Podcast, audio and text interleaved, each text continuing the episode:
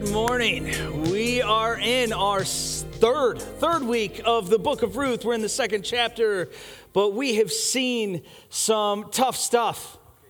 Naomi, uh, Ruth's mother-in-law, has been through famine. There's been people who have died, and the first two weeks were challenging. This week, we start to see the tide turn a little bit. Things get a little better in this week, and we start to see God's love on display extravagantly and beautifully.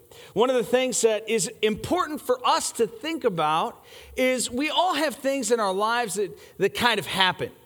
And we often will say, well, that was lucky, or that just sort of fell into place, when I think the Bible tells us a different message that God is at work in the things that happen in and around us.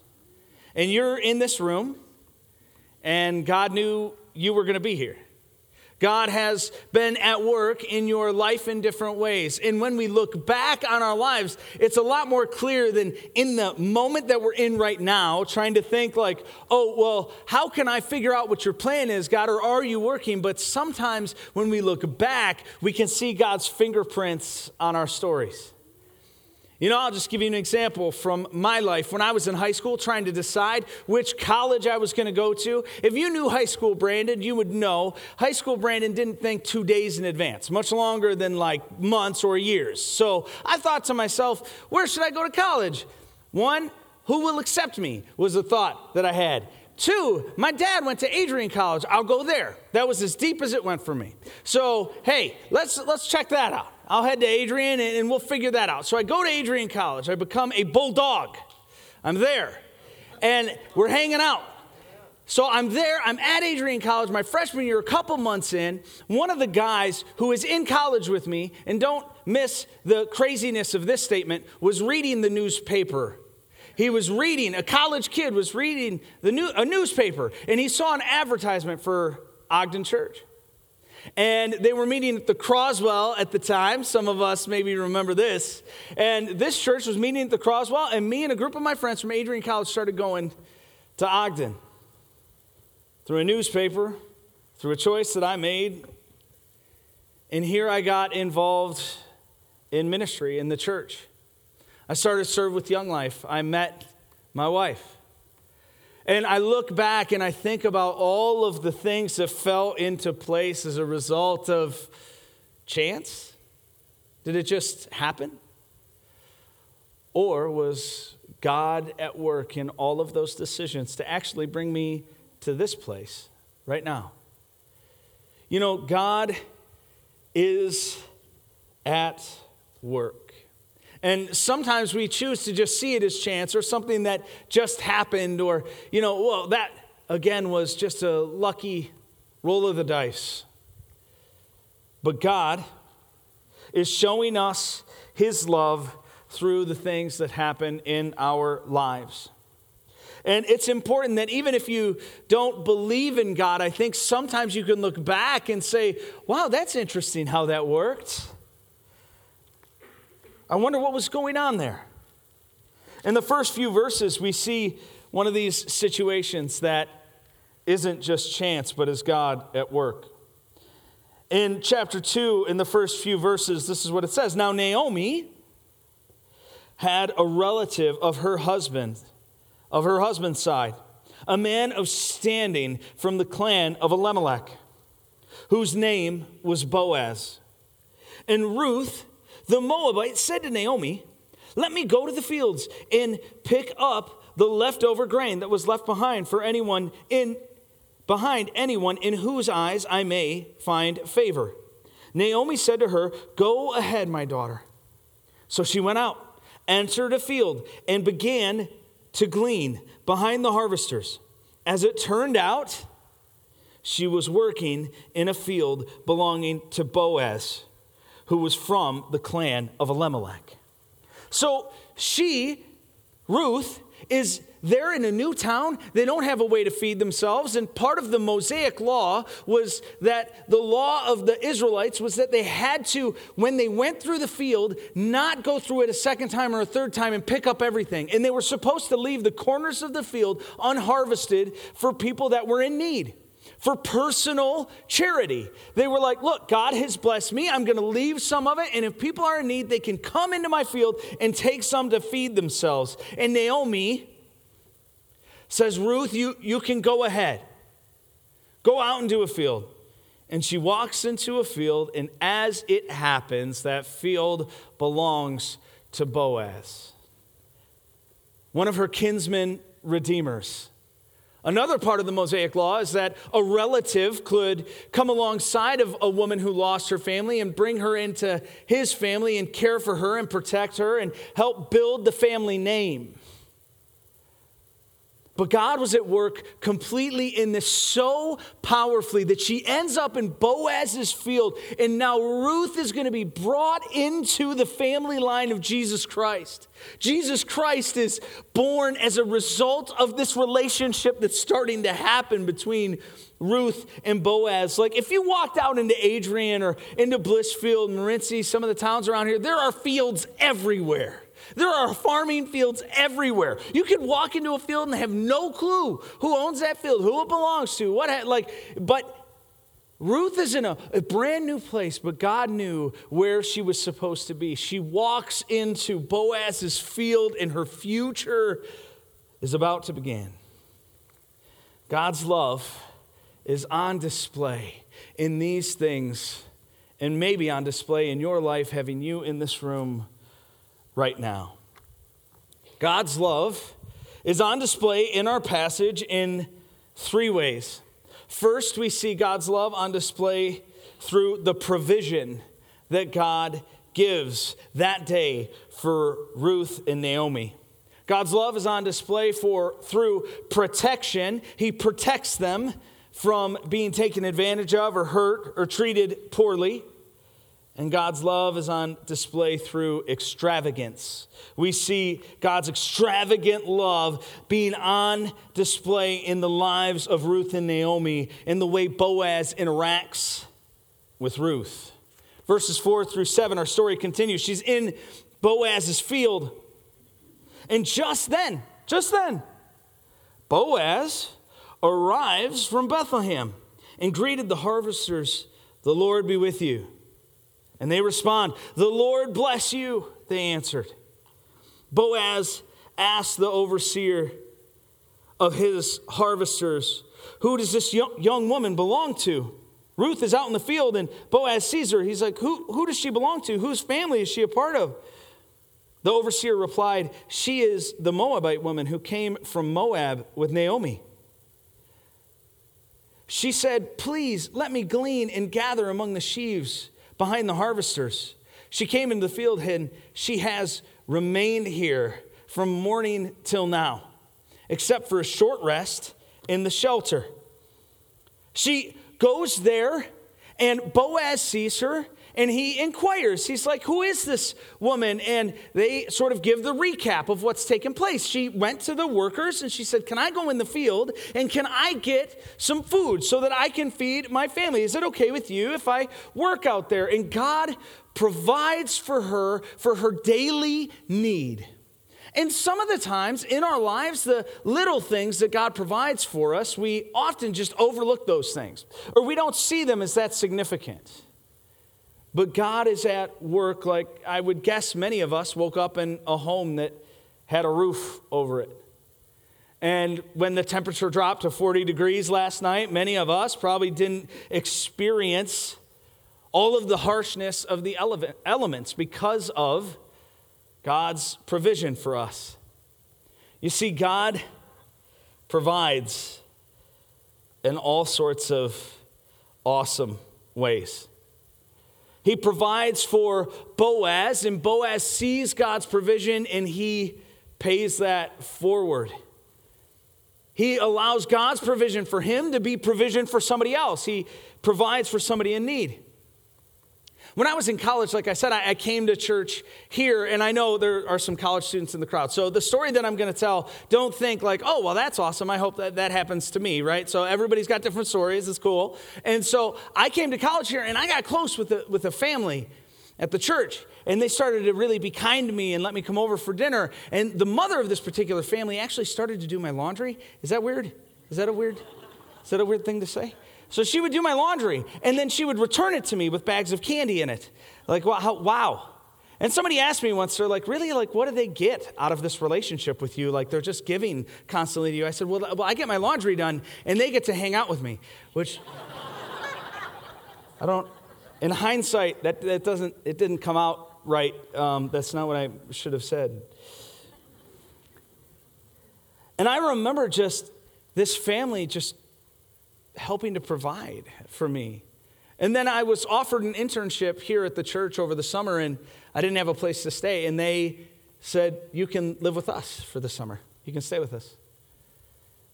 And actually, about a year ago, a little over a year now, a young girl who was in college that my wife and I had gotten to know and she had spent some time with had an extra year in school and she didn't know where she was going to stay and she came to us and we prayed about it and we said you know what you can you can stay with us. Why don't you live in our basement for a year? And it was interesting the way that we were able to say, Look, God, you haven't just provided for me and let it stop with me. I say, God, I see your provision for me, and I'm going to allow that to flow through me to someone else in need. This is super important for us, something we see in Boaz, and he's described as a man of character, of good standing in the community. Actually, that phrase, it doesn't seem that significant, but this is the exact same phrase in Hebrew that's used to describe Gideon in the book of Judges. Now, Gideon was an incredible warrior who fought on behalf of God's people to deliver them. He's a hero of the faith. Gideon was incredible. And Boaz is described in the same way. And I think one of the messages for us is there's more than one way to be a hero in the kingdom of God. Sometimes we think like you need to do incredible things. I need to go be a missionary. And that's the call for some people, and that's beautiful for some people. But Boaz was a man who was faithful and made little good decision after little God honoring decision after little God honoring decision and said, Look, God, I'm going to offer myself back to you and say, God, what I have is from you. You've provided for me, so I will allow that provision to flow through me. God's love is on display. How has God provided for you? And have you allowed that provision, that blessing, to be a blessing also for someone else?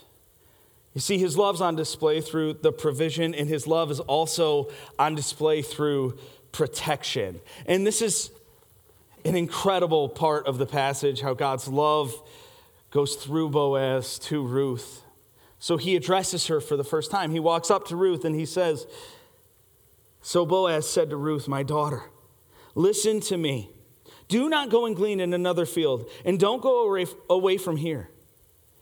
Stay here with the women who work for me. Watch the field where the men are harvesting, and follow along after the women. I have told the men not to lay a hand on you and whenever you are thirsty, go and get something to drink from the water jars the men have in the field. At this, she bowed down with her face to the ground, and she asked him, Why have I found such favor in your eyes that you would notice me, a foreigner? Boaz replied, I, I, I've been told all about what you have done for your mother in law since the death of your husband how you left your father and mother in, in your home and you came to live with a people you did not know before.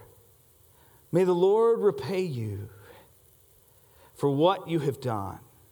May you be richly rewarded by the Lord, the God of Israel, under whose wings you have come to take refuge. This is so incredible. He says, Look, I know you're vulnerable, but in my field, no one's going to touch you. Nobody's going to do anything to you that they shouldn't. And I will make sure that you're protected. If you get thirsty, go get a drink.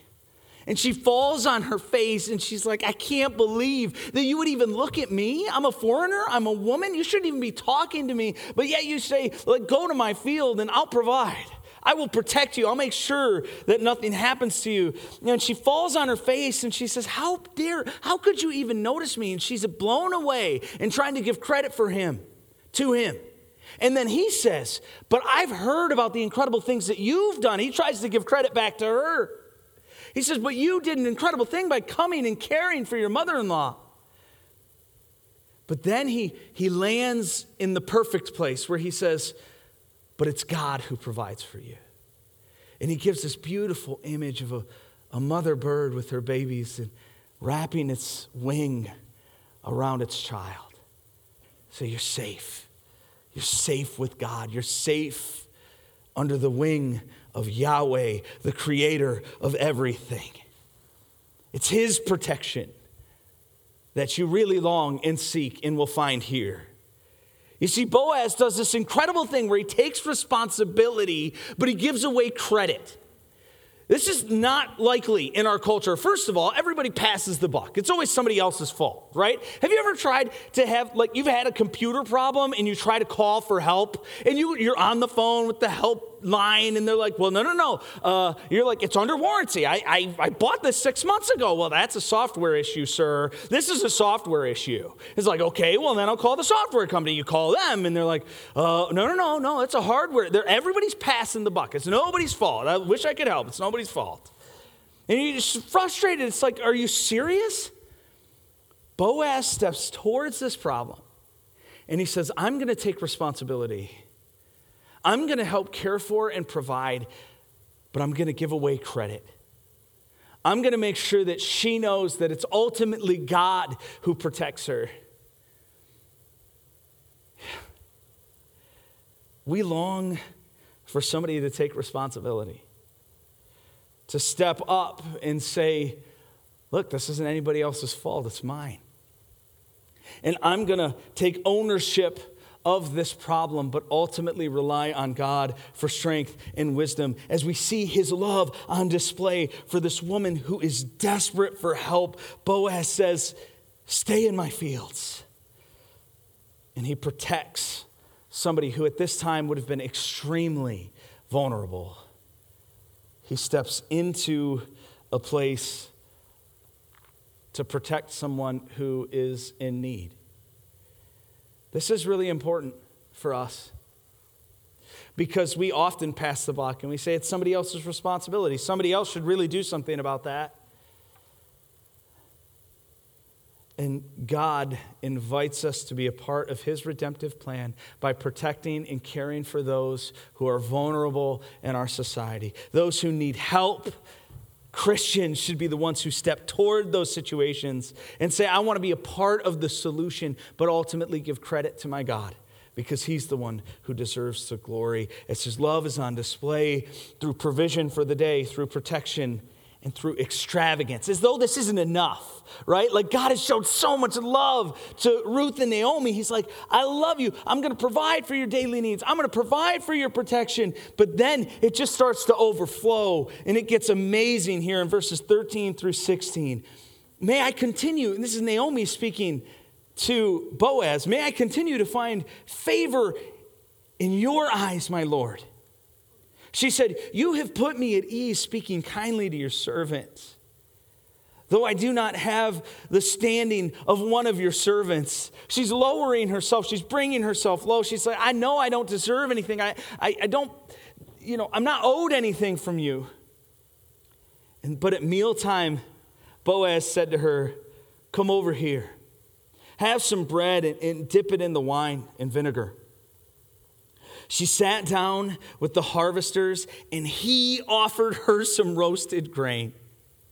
She ate all she wanted, and she had some left over. She couldn't even eat anymore. She was all done. She was full. She had some left over. As she got up to glean, Boaz gave orders to his men let her gather among the sheaves and don't reprimand her. Even pull out some of the stalks for her from the bundles and leave them for her to pick up, and don't rebuke her. Boaz invites her to sit down and eat with him. Now, this is a whole different experience in this culture. Meals were a big deal. And to sit down at somebody's table of that standing would have been shocking. Like, she's a foreign woman. It would have been unbelievable for her to go to the table with Boaz. And if you listen closely to what he does, he invites her to the table, and then it says that he's the one who served her. He serves her, and she says, How are you even noticing me? I'm the lowest of the low. I'm not even one of your servants, but you've invited me to your table. And she eats so much that she's full and there's some left over. God's love, his extravagant love, continues to pour out. And she's like, I, I, I can't even eat all of this. This is unreal. When I was in Pittsburgh, I, I had a small group of guys that I had a co leader that had just graduated with me. And these guys were seniors, and we want to celebrate them graduating from high school. We were really excited about this. So we're like, hey, let's all go out to dinner, about 10 guys. And my co leader, his parents owned a restaurant. And he's like, hey, why don't you guys, let's all go to my parents' restaurant. It'll be awesome. His parents' restaurant was called Off the Hook, which is great for a seafood place, right? Off the Hook. Great marketing. Well done, because you got to take the fish off the hook and put it and then cook it. You probably understood all of those other things. But then we go to this restaurant it's really high-end seafood place right? And each plate is over 20 bucks. And what i start to see is like there's 10 people there. And tyler the buddy who his parents own the place he's just ordering everything. And i mean everything all the things are coming to our table. They're on our table. We're just eating all of the stuff. In fact his mom walks up at one point and she's like well it looks like tyler's been ordering for everyone. Uh, and I start to do the math in my head, and I'm like, whoa, this bill's at least six, five, six hundred dollars. And I'm thinking, who's gonna pay for this? Is this a church card thing? Is this a personal card? I'm not sure. I'm stuck. What's gonna happen? And his mom comes out and she's like, hey, don't worry about it. It's free. And I was so full. I can't, I don't know if you've been this full. Walked out and you think to yourself, I'm never going to look at food again. I'm not going to touch food. It's no big, I'm never going to eat another thing in my life. And then, like, lunch rolls around the next day and you're like, you know, I could go for a burrito. I could, you know. I was so full, and we're sitting in the car, and you put your seatbelt on, and you're like, well, this feels like too restrictive. Oh, man. And we had some, some kids in the youth group that came from challenging places. And I'll never forget the one guy, he just said, Some people go through their whole lives and they'll never have a meal like that. And we just got it for free. He was able to be amazed at this incredible gift. And yeah, it, w- it was awesome. But you know what? The next day I got hungry. And it's supposed to point us to these things in the world are supposed to point us to that nothing in this world is going to satisfy you. Nothing. It doesn't matter how nice your house is, your car is, your bank account looks. None of these things will be enough. They will always leave you empty and dry, hungering and thirsting for something else. Jesus actually said this in John chapter 4, verses 13 and 14. Jesus was talking to the woman at the well. And it says that Jesus answered, Everyone who drinks this water will be thirsty again. But whoever drinks the water that I give them will never thirst. Indeed, the water I give them will spring, become in them a spring of water welling up to eternal life. Jesus says, I'm going to give you water that will never run dry and is so much better than anything this world could provide or give you. Ruth has God's love just lavished on her and poured out on her. And some of us are thinking like, how, how could I have, how could I have that? That sounds good. I want that. How can I, how can I get this lavished love of God on display in my life, in my heart? And honestly, the, the way that we need to do it is change our definition of what we think a blessing looks like. It's not always physical goods. It's not always a monetary blessing that we receive, but we can have peace, patience, love, kindness, gentleness, self control. These things can come into our hearts and overflow in our lives, in our spirit, in our soul. You know, I, I realize that, you know, as a pastor, you're never supposed to share that you had a hard day or things got difficult because people just think I float around right? Like everything's good, everything's wonderful in the world, and life is wonderful and fabulous. You know, but I, I had a rough day this past week. You know, I woke up and it was Friday, and I don't know, just wasn't good.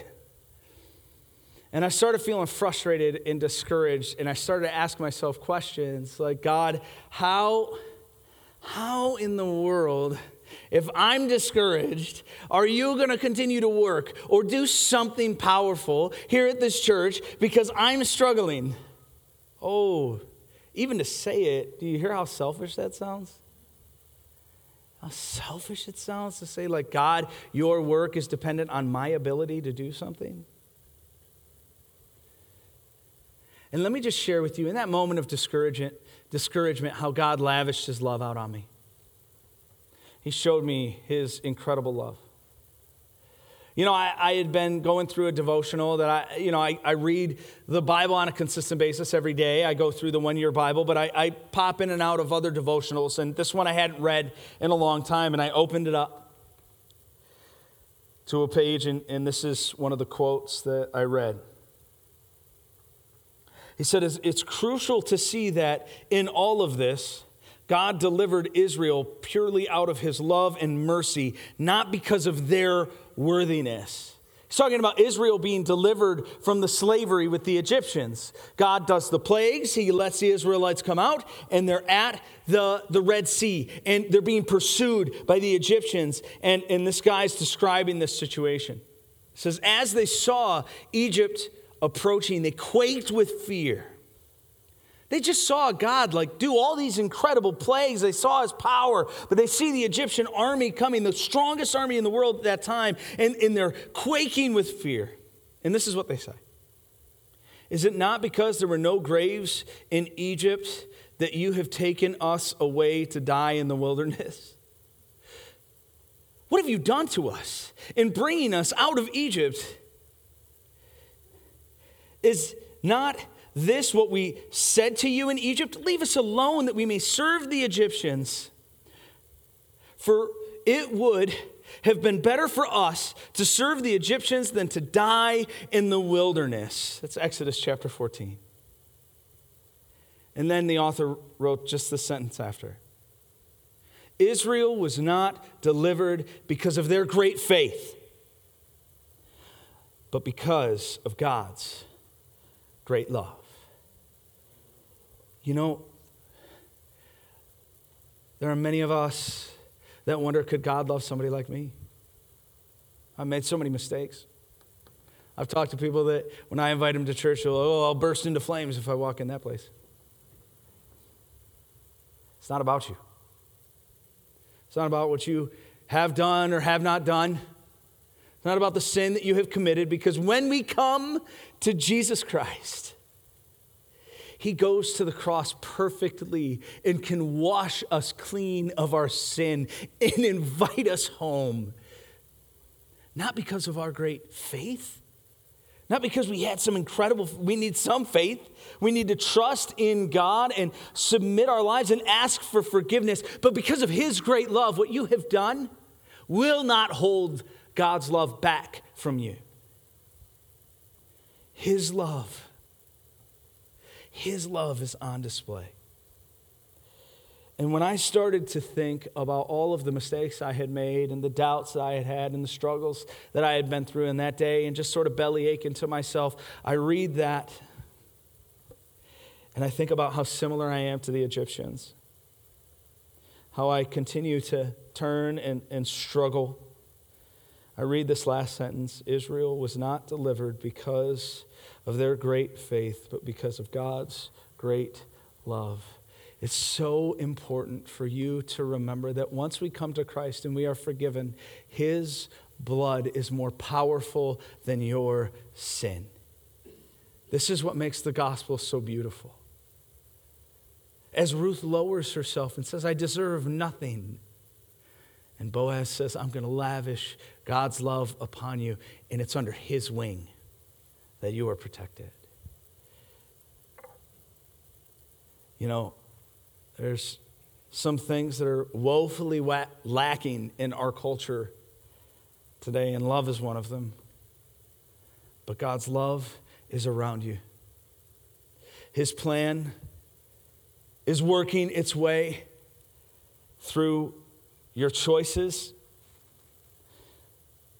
And he is showing you more of who he is if we would open our eyes to see it. And, and I know, like, you're hearing, okay, well, I'm hearing about God's love, and, but my life is tough right now. Think about Naomi and Ruth. They were destitute, they had no hope, they had nobody providing for them. And yet God still reached his hand down and said, You're mine. I'll protect you, I'll provide for you. And, and if you're somebody who maybe feels like you're far from God, maybe you don't fully buy into all of these things, I would simply ask for you to close your eyes and pray and say, God, show, show yourself to me. I want to see you. Show yourself to me. And then honestly, open yourself up to try to understand and look for the ways that God's putting His love on display in your life. God is at work.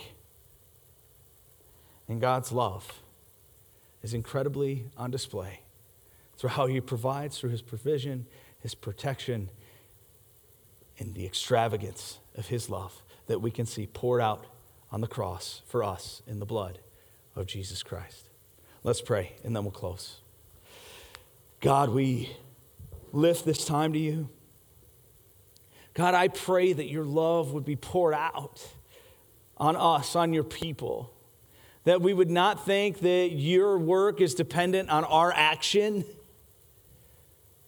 but we would so turn our lives over to you that we would start to see how, how much you love us. That we would understand how deep your love is for us, even though we earned nothing, deserve nothing. You still provide, protect, and extravagantly show us how incredible you are. And God, I pray for those who may be struggling right now that they would find the freedom to lean back in the loving arms of a beautiful Savior. You are our only hope. Help us to recalibrate our hearts and turn our eyes to you. We love you, Lord. It's in Christ's name we pray. Amen. Thank you so much for being here. Spend some time this week looking for how God's love is on display in your life. Have a great week. We'll see you again next Sunday.